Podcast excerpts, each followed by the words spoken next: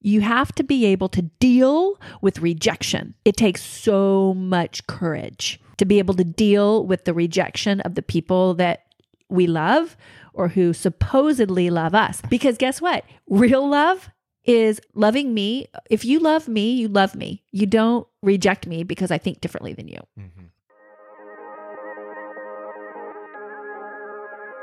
Hey, I'm Ginger. I'm a psychologist and practicing attorney. I went from living a life of oppression and abuse to owning my truth and gaining my freedom. My goal with each episode is to educate and empower you, the listener, so that together we can all snap out of it.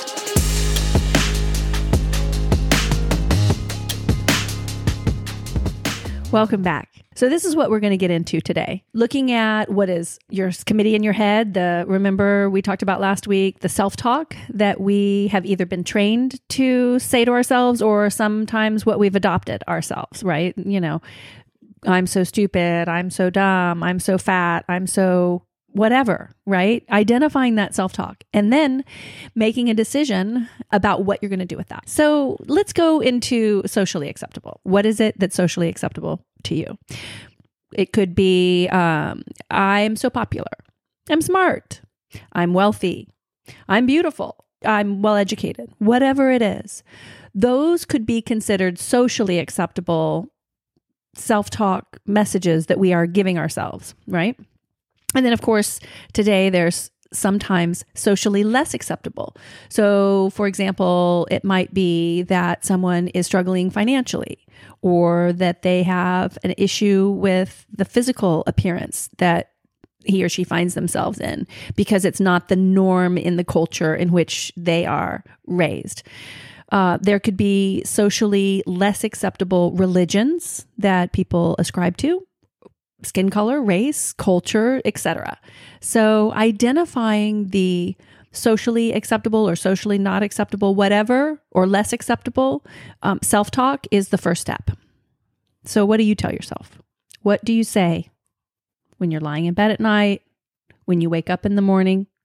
Identify that. Like we talked about last week, write it down.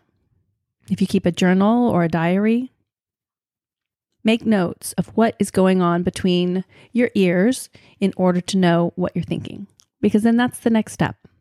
Once you identify your thoughts, then you can make a decision about how you're going to act on those. So, I want to go into really drill down and get into specifics about those talks, like those self false, they're false beliefs. Mm-hmm. Sometimes they're true, but do we want to act on those? And and is part of the process in the beginning identifying where the origin of those thoughts came from? Yeah. So okay. part of the process in the beginning is identifying the origin of those thoughts. So I just challenge you to think about what you automatically tell yourself because it's always been that way. And the best way to identify the initial thoughts is to think about what your parents told you when you were little. Mm. It doesn't have to be bad. We're not placing judgment, but we're identifying a core belief. So, for example, I grew up in a Southern family. And the mentality in the South is that the war of Northern aggression is still being fought. right. and we're fed those thoughts not placing blame on whether they're true or not but we're we're taught in the south to believe a certain way about different cultures different religions different races eh, because they're different. And that otherness that finger pointing can be interpreted as bad. So if a person grows up in a culture where they're taught oh this is how we think. This is how our family thinks. This is how the Latin community thinks, or this is how the African American community thinks. The other culture, the others don't think the way we do. And this is how the for lack of a better term oppression begins and and oppression has a negative connotation it means it's you know you're in bondage or you're in chains but really it's just a pattern of thinking that keeps a mind closed and in order to have more of an open mind and to be more inclusive or tolerant, which is a buzzword today, um, we need to first identify what what we're thinking about. Yeah, so my producer Ramiro is asking me to define more uh, core belief, what that means. So, a core belief, and this isn't necessarily a technical term, but this is something that as a psychologist, we identify in cognitive behavioral therapy. So, a core belief is something that a person adopts as though it's true and it's un- irrefutable and unequivocally objective. So, let me think of an example. Oh, here's one. An affluent family does not experience domestic violence. Mm. Now, obviously, today, after um, some press and highly publicized murder trials, we know that there are celebrity families, affluent families that can experience intimate partner violence or what previously was called domestic violence. But that's a core belief. And, um, you know, I, I even ascribed to that with all my years of psychology and my uh, experience as an educated woman, I believed that what happened in a relationship that I had in the past, which was a domestically violent relationship, I believed that it couldn't really be happening to me because we were so affluent. It only happens with people that live in less um, demographically privileged areas, etc. Right? So that's a core belief. And those core beliefs really need to be challenged in order to determine whether or not they are true. So, going back to cognitive behavioral therapy, which is breaking it down. What is cognitive? That's the cognition or what our thoughts are. And then behavioral is the behaviors that result from the thought that we have, right? So if I believe that I'm not a victim of domestic violence because I live in a nice neighborhood and drive a Mercedes, then I'm not going to act on the true issue, which is that I am technically being abused and that I'm being harmed and that I'm being endangered. So, cognitive, people like me don't experience domestic violence. And then behavioral, therefore, I'm not going to do anything about it because I must be wrong. Hmm. And like what we talked about last week, you know, we don't listen to the gut. So, a core belief can govern then our behaviors. Let's take the layers away even more and let's look at what is the real belief. So, how do you get to the core belief? Okay, this is a little bit of psychology. And I already know the answer because everyone has one of, in my opinion, one of two belief systems. Now, if I were writing a dissertation, which I'm not, I just stopped at a master's and then I went and got a Juris Doctorate, which is a doctoral degree in um, legal studies. I would say it's either you're a loser or I'm a loser. And here's where I really feel vulnerable because this has not been demonstrated to be true in any academic journals to my knowledge, but it's very likely a possible um, solution to the negative core belief system. So let's put to the side the world is not fair for a minute because we all know that that is true. The world's not fair, right? And kids always, Mommy, that's not fair. Daddy, that's not fair. Well, yeah, true. Number one life lesson the world is not fair, right? Yeah. And the real core belief, I believe, and this is where I would stick my neck out and write a dissertation on, is that everyone really has deep down inside, unless they're trained otherwise, they really have a belief of I'm a loser. Like we all think, I must be a loser. Mm. Like unless we are trained to stop thinking that way. And so if we adopt people's oppressive mindset, then it still reflects on us. And we determine whether or not that core belief, I'm a loser, is true. Hmm. And it's not. It's absolutely a lie, a huge lie that keeps everyone in bondage. So, if we reject that and never allow ourselves to think, in any way I'm a loser, but we only believe I'm a winner, oh my gosh, what freedom mm-hmm.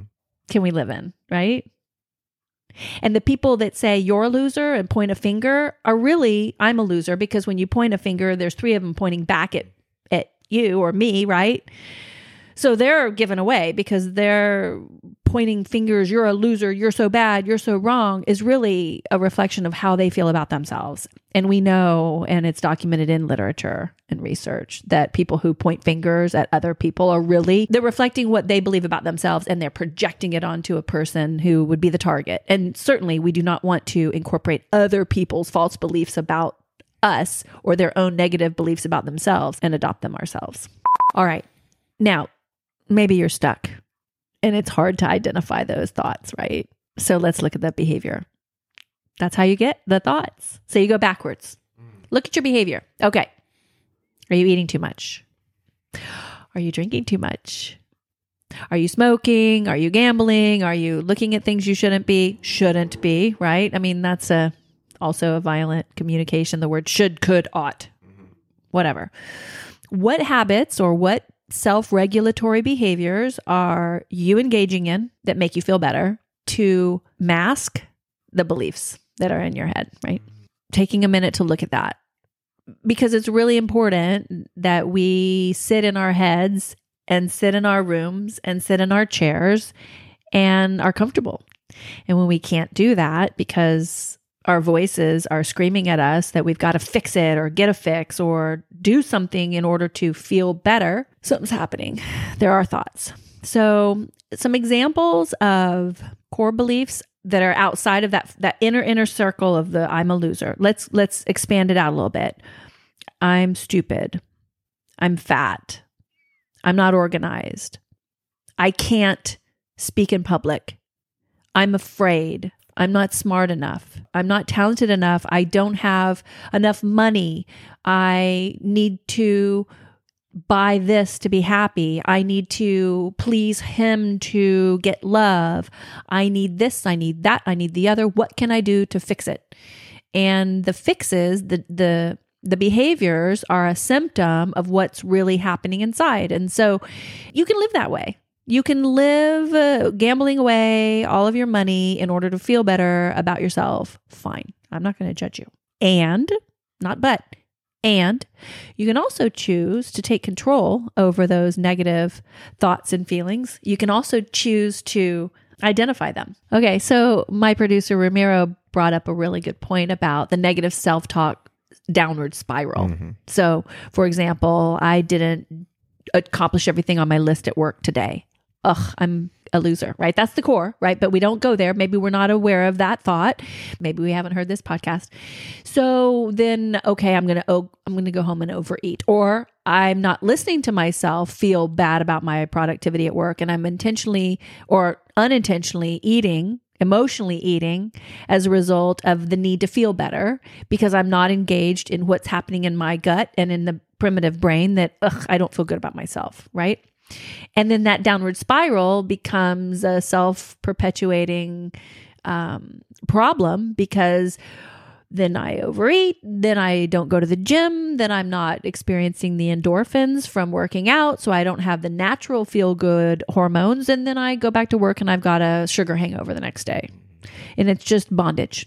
This is bondage. I feel like another good example of this is so, for example, being raised in a small town and having the core belief that you're meant to stay in this small town, marry young, have children, stay. Oh, but yeah. but you leave this small town Oh. and you go chase a dream. Yeah. And you have days where it's not going well, and you go home and you go. Well, gosh, They maybe my right. parents were right. Right. I shouldn't have left Absolutely. home. That's the that's a really common core belief that we see a lot, especially out here in Los Angeles. Sure. And that's where we get the crabs in the bucket uh-huh. analogy, which I would love to share with you. Please do. Okay. So this has happened to me a few times, and I did not understand until I learned about the crabs in the bucket. Okay. Well, first of all, before we talk about crabs in the bucket, you have to be able to deal with rejection. That's a hard one. That's a very hard one. It takes so much courage to be able to deal with the rejection of the people that we love or who supposedly love us. Oh, that's the key. Yeah. Because guess what? Real love is loving the person, loving me. If you love me, you love me. You don't reject me because I think differently than you. Mhm. Right? Are you open minded enough to love me for my choices if they're different than yours? Yikes. I know.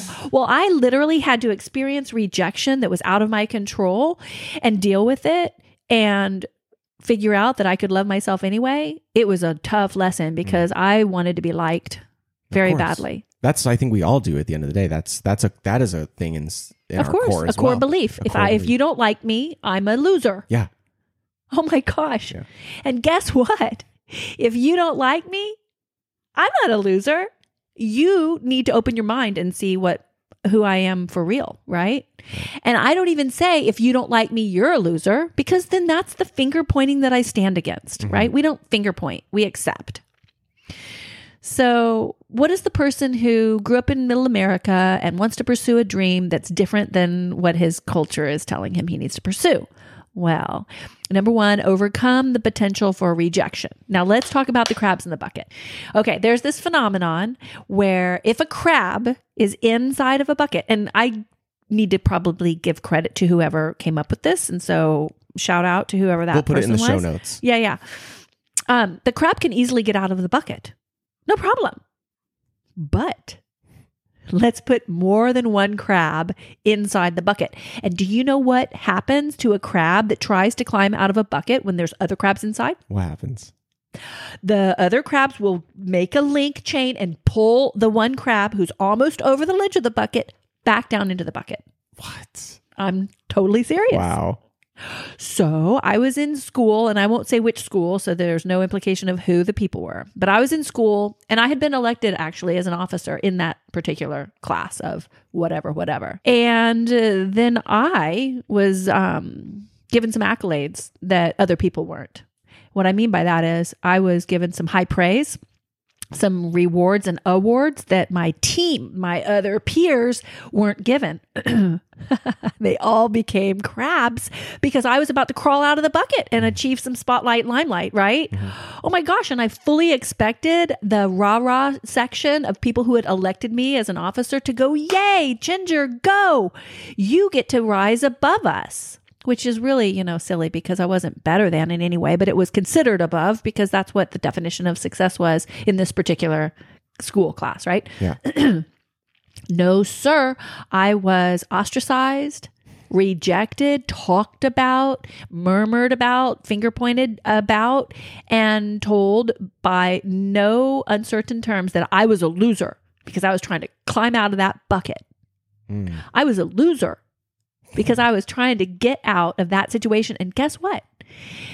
At the time, and I still would do this, I was volunteering my notes, my um, the procedure that I used to get to that position of uh, of importance, and helping the other crabs. Because if the crabs work together, the first one that gets to the top can pull all the others out. Mm. Right? That's the phenomenon. Yeah, yeah. So had the crabs not tried to pull me back, they could have all gotten out too.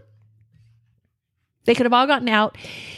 And let's go back to the small town analogy. If one person breaks out and gets to explore his dream, then other people go, wow, he had success. Maybe I can do it too.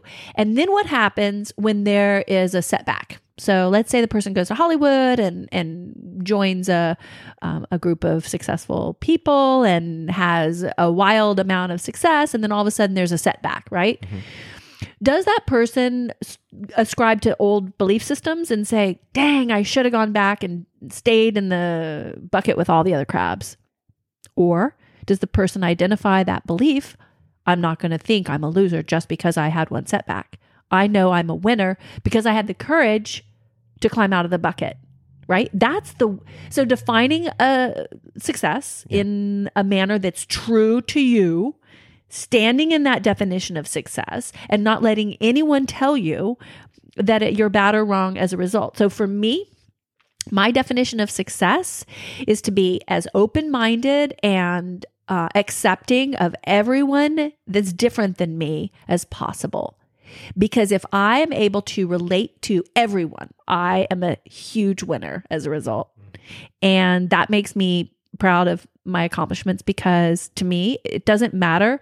So, no, it does matter that I am a lawyer now. It does matter that there's a 20% success rate only for people who sit for the California bar exam. I mean, that's a big deal, right? Huge. But that's not what I define as successful. Even when I failed the bar exam the first time, what defined my ability to know that I'm a winner is I let myself feel the pain of the rejection of the bar and not passing the first time. And I did not allow myself to think I was a loser.